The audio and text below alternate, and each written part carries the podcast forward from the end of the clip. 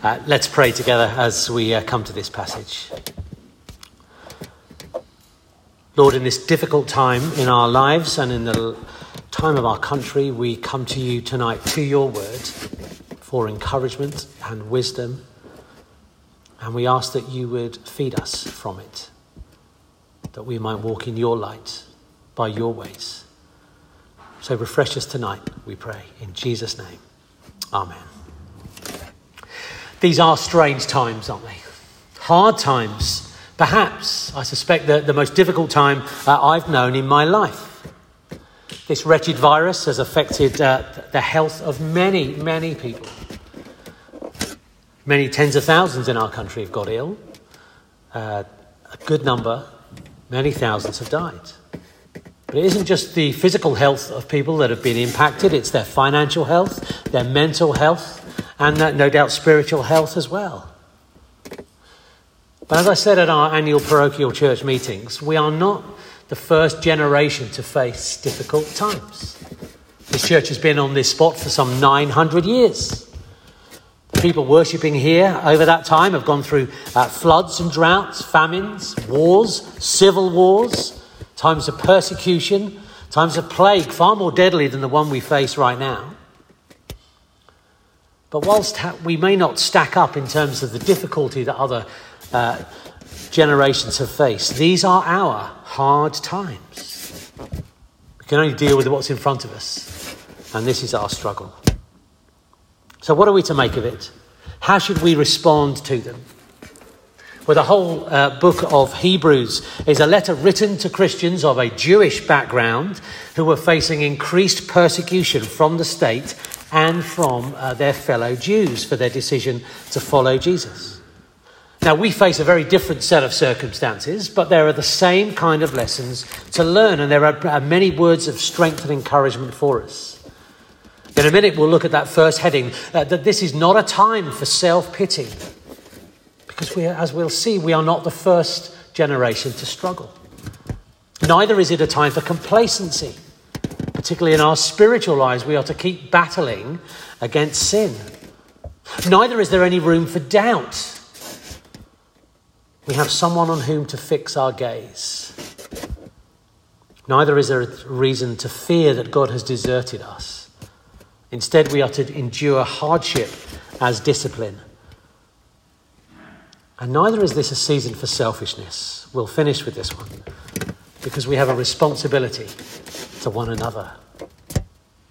But coming back to that first heading, then, this is no place for self pity. We are not the first to struggle. I had uh, a, a, meal with my godson last week, and I asked him uh, how his uh, classmates and friends felt about life right now. And he said, They're all miserable. Everyone thinks the world is going to hell in a handcart. That wasn't his phrase, I'm kind of paraphrasing for him. But everyone thinks the world is getting worse and worse and worse. They don't see much hope for the future.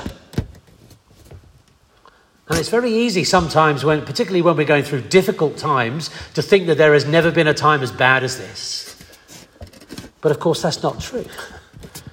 In fact, a, when we take a wider view, on many uh, points, the world is so much better now than it used to be. Uh, recently, a, a, survey was, was done of people in, in lots of different countries. 58% of them agreed with, uh, with my godson's friends that actually the world was either getting worse or staying the same. People in America were far more pessimistic, and this was before Donald Trump. Uh, 65% of them thought the world was getting worse, only 6% thought it was getting better. However, all the global or many global trends would give us a different point of view. The global absolute poverty rate has fallen from 42% in 1981 to 8.6% today. Far less people in abject poverty. Despite the fact that we're told that the world is stripping itself of trees, apparently satellite data shows that the forest area has been expanding year on year since 1982. Natural resources are ever cheaper, more abundant. And since 1900, average life expectancy around the world has more than doubled. It's now at 72 years. Global average. Isn't that astonishing? As I said, it's hard to see that in times like this. The recipients of this letter had their own severe struggles that they were going through as well. And then the writer of Hebrews gives them in chapter 11 of this book a whole list of people who have gone through far worse times than they're going through. If you know chapter 11, it's like the hall of fame of Old Testament heroes. All the great heroes of faith up there. And the writer of Hebrews is saying, look what all these people went through. And they stayed true. They kept going to the end. You've got to do the same. Now, once again, those listed in uh, Hebrews 11 are largely mentioned because they endured great persecution or hardship because of their faith. But think through the, the times of their lives droughts, famines, floods, attacks, enemy occupation, exile, brutal dictatorships, war, civil war, plagues, epidemics. We think we've got it hard. We need to look back and take a bigger, wider view we live in a pandemic, yes, we do. Our freedoms are about to be severely restricted for the next four weeks. But we live in comfortable homes. There is no shortage of food or warmth. However, it is streamed. You'll be able to watch the church service on Sunday. Uh, even if you live on your own, you can get in touch with people through, t- through, the, through, through the internet and emails and telephone. We get ill, we've got an excellent hospital a mile down the road. All the doctors and nurses have excellent treatments. They'll all be wearing the proper PPE, and apparently, there are vaccines very soon coming our way. Our forefathers in the faith endured far, far worse. This is no time for self pity. What should be the right attitude for us as believers? Well, the Apostle Paul tells us that we should give thanks in all circumstances. Not for all circumstances, but in all circumstances, we are to remember the Lord's blessings. And if we start to get discouraged, we're to lift up our eyes and look at that great cloud of witnesses who have run the race before us and remind ourselves that they finished the race through tougher times than us. And we can keep going too. This is no time for self pity. We are not the first to struggle. Secondly, this is no time for complacency. We are to keep battling with sin. Those times when we are tired and weary, beset by trials and tests, the hardships that life throws at us from time to time, it's easy to forget that actually the Christian life is often like that. And that the goal of the Christian life isn't ease and comfort, but it is increased holiness. That's God's purpose for us. In Romans, Paul writes uh, that we have, uh, now we are in Christ, we have died to sin. We're not to live in that way any longer. We can lose sight of that when times get hard. But if we do, then the battle for holiness, our efforts in that regard to grow more like Jesus, can wane and we can start to slip backwards. Those times of weariness and testing, actually, those are the times when we can be most vulnerable to giving up or falling into sin of different kinds. And I suspect in a time of pandemic like this, there are certain sins that maybe we wouldn't necessarily be tempted by or focusing on uh, normally, but they start to come to the fore because of the circumstances we live in. Selfishness is one, time is hard. What do we need to do? Well, we need to look after ourselves first. too much of a struggle to think of anyone else. So I'm going down to the supermarket and I'm hoarding toilet roll. Because I need to make sure I've got plenty. Other people might be in need, but actually I'm still waiting for someone to call me. We're waiting for help from others, but we don't offer a hand to other people. We're looking after number one. It's too much of a struggle. Selfishness. Times like this can push us down that route. What about materialism? We're going to be locked in our homes just about for the next four weeks. The weather's not great. We're not going to be going for those hour long walks every day. Well, in those times, well, creature comforts most. Or maybe they start to. We spend our time sprucing up the home, tidying up the garden, doing things that we've been putting off for such a long, long time while neglecting the state of our souls. Focusing on the material things of life now. Is that a challenge to us? Is that a temptation? What about fear? We're commanded not to fear in the Bible. We're commanded to trust God, the one in whose hands we rest, who knows the number of hairs on our head, who sees even a single sparrow fall. Now, common sense is right and proper, being careful is wise. But if we go too far and let fear and anxiety take over and dominate, then actually it's revealing in us a lack of trust in God's love and power. Be a temptation to give in to fear. And what about anger? Anger at God for allowing this pandemic. Anger at the government for having seemingly no clue about how to get us through it. Anger at other people. Only other people would keep the rules, we would be all right.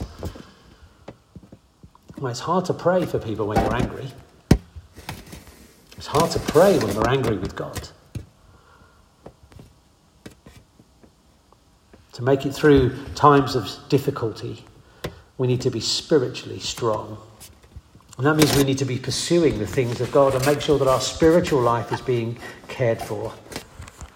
And if we fail to win this battle against sin, well, whilst we might come through the pandemic unscathed, actually the state of our souls will be far worse. It's no time for complacency. Even in the midst of a crisis, we need to keep battling against sin.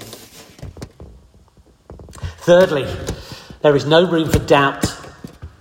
We have someone on whom to fix our gaze.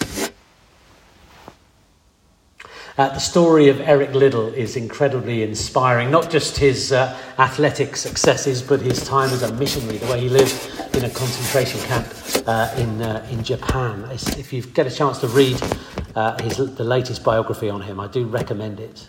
But you know the story. He was at the time uh, the, the world leader in 100 metres. He had the fastest times. He was, good. He was a shoe in for the gold medal at the Paris Olympics. But then he found out that his heats would be on a Sunday. And as a devout Christian, he would not run on a Sunday. Well, he entered himself in the 400 metres, and no one gave him a chance. Now, I went out for a run earlier today. I did about four kilometres at an incredibly slow pace. And even in my prime, which is a long time ago, I was not a sprinter. Uh, I suppose probably I could sprint now at a full pace for about, I don't know, 20 metres before needing some kind of oxygen treatment. But 20 metres is one thing, 100 metres at full pelt is something, but to move from 100 metres to 400 metres is a completely different race. And none of the experts thought Eric Liddell had any chance at all. They said he's used to running flat out and collapsing after 100 metres. He's never going to be able to last. He's got to pace himself through it. He will burn out too fast, and down the home straight, he will just give up. He'll have run out of energy. And then they heard that he was going to be in the outside lane. Well, he wouldn't have anyone standing in front, running in front of him, so he could pace himself against. And they said, well, that's it. He's got no chance at all. But what Liddell did have was a clear idea where the finishing line was. He kept his eyes straight ahead. And as he came down that home straight, he knew where he was heading. He kept his eye on the prize we have a finishing line to head to as well. And whilst we might think that it is heaven or eternal life, actually, our eyes should be on Jesus. Not a thing, not a time, but a person, the Saviour. Keeping our eyes on Jesus is the antidote to self pity and complacency. You see, when we think of our own struggles or those of other Christians, uh, maybe we can uh, start to think, actually, we've done okay, we're, we're, we're keeping up. But actually, we look at the example of Jesus, who endured far more, and we're inspired even more to keep going. We're to consider the cross. We may think of the joy of other Christians. We may long for it, but actually, we look at Jesus and we see that he has far more joy. Far more joy because having endured the cross, he is exalted to the right hand of the Father and he sees people coming to know the Father through faith in him. That is his joy, and we're part of it. Jesus has struggled more, he has more joy. And of course, for us personally, Jesus is the pioneer, the originator of our faith. He is the one who has sought us and saved us and bought us for God. We're to keep our eyes on Him. And He is the perfecter of our faith, the one who will bring it to completion. He will not let us go, He will hold us fast. And as Paul writes in the book of Philippians, God will complete what he started. You may look at yourself tonight and think, oh, there's an awful lot of work to do in me. God will complete it. Whether in this life or when we see him face to face, the work that he has begun in you, he will bring to completion. Our best hope in hard times, at all times, is to keep our eyes fixed on Jesus. Let's not give in to doubt. Let's keep our eyes fixed on Christ. Fourthly, we have no reason to fear that God has abandoned us. We should endure hardships as discipline. Many of the psalmists asked that question, didn't they? God, where are you? Have you deserted me? Where are you? What are you doing? Maybe you feel like that at the moment, or you've gone through times like that in the past. But that very act of the psalmists writing their songs and making their prayers to God, asking Him that question, was proof actually that their faith in God remained, however challenged or threatened it was. Suffering and hardship can make us ask those kinds of questions Lord, where are you? What are you doing? I don't understand. But if fears about God deserting us, giving up on us start to come? Well, the antidote there isn't to listen to those questions and doubts and fears, but it is to talk to ourselves. Not to listen to ourselves, but to talk to ourselves. To remind ourselves of God's great promises. That Jesus said he will never leave us or forsake us. That once we have come to him, no one will snatch us out of his hands. God will never give us up. We're not to fear on that uh, regard. But there is another reason that the writer of Hebrews uh, brings out in this passage. We're not to fear hardship because God is at work through it. Verses 4 to 11 are all about the Lord's discipline. And I guess there are two kinds of discipline, aren't there? There's the kind of discipline you get when you've been naughty and your parent takes you to one side and either gives you a spank uh, or tells you off or sticks you on the step or whatever, uh, then there is discipline. So you know that you have strayed and to teach you the lesson so you won't do it again. But there's also the kind of discipline that a gardener uses when they prune their roses or their bushes or their vines to make them grow strong and healthy. You cut things back, sometimes quite viciously, it seems to me. But if you do that, actually, the plant grows more. It's the same kind of training and, and discipline as a coach will use on a promising young athlete, making them work hard and train harder and keep going and keep going until they're about to drop. The athlete at the time may be thinking, oh, I really don't want to do this anymore. But it's good for them. That discipline will drive them to achieve far more. And the writer of Hebrews says, Don't despise the Lord's discipline. When you're going through difficult times, look at them as a sign of His love.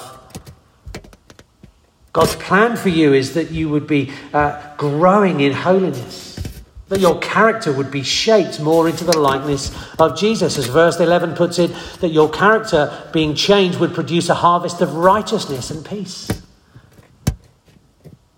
Let's not get gloomy about these days and think that, oh, has, has God gone? Has he just given up and walked away? No. Let's think about these times as times of discipline. Let's remember that the Lord is at work through them. And maybe consider what he might be trying to teach us. what he might be trying to teach the church through these times. God's love hasn't changed. His power isn't is undiminished, and no matter how hard the times or the circumstances, God is still holding on to us, and He is at work. Finally, this is no season for selfishness. We have a responsibility for one another. When times get difficult, maybe you, are someone who just likes to pull up the drawbridge and close the door and put on a good movie and you know, cuddle up on the couch. And that's all right for a moment or two. But you can't do that for four weeks, let alone the nine months that we've had this year. And actually, as Christians, that's incredibly selfish because we are brothers and sisters. We have a responsibility to one another and for one another. The end of this passage, the, the writer uh, talks about the need to strengthen our feeble arms and weak knees. Their images are being weighed down with worry and anxiety. And he says you need to strengthen them. Why? so that you can strengthen those who are weaker still, those who are the lame.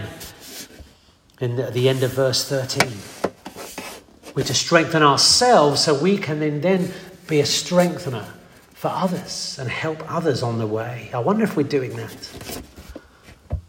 In your telephone conversations, bumping into people as you're, as you're out walking, sending emails just to keep in touch. Are we encouraging one another to stay strong in our faith, to keep trusting in the Lord, to keep our eyes focused on Jesus, to consider about what God is doing through these times, that we consider them as discipline. Are we doing that, or does our speech and our actions actually spread worry? well, it is a time for us who have some strength to strengthen ourselves more so that we can in turn strengthen others.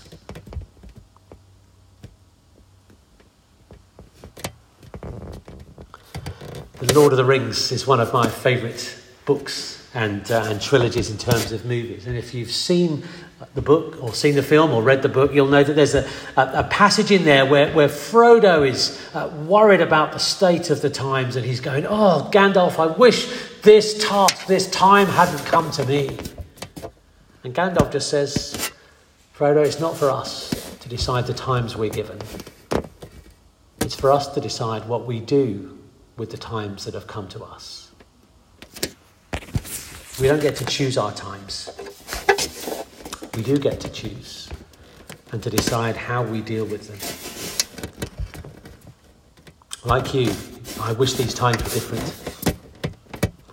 We've spent goodness knows how many hundred thousands of pounds sorting this building out, ready for a grand opening with a big plan of events throughout the year uh, to reach out with the good news of Jesus to the parish and the town and beyond.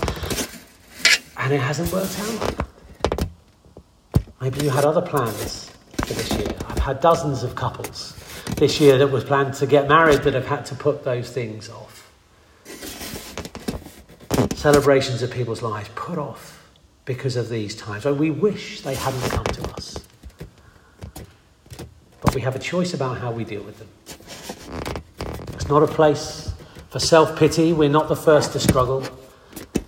Let's keep our eyes on that cloud of witnesses and remember that others have walked this road before us. It's not a time for complacency. We're to keep battling with sin, knowing that increased holiness is what the Lord would have for us. There's no room for doubt. For changing our minds, we've got to keep our eyes fixed on Jesus. There's no reason to fear that the Lord has given up on us. We're to endure hardship as discipline, for the Lord is at work. And this is not a season for selfishness. In fact, quite the opposite. We have a responsibility to one another. So strengthen our weak knees so that we can strengthen others. And maybe in a year's time, or 10 years' time, or maybe when we're in glory, we'll be able to look back and see exactly what the Lord was accomplishing through these times.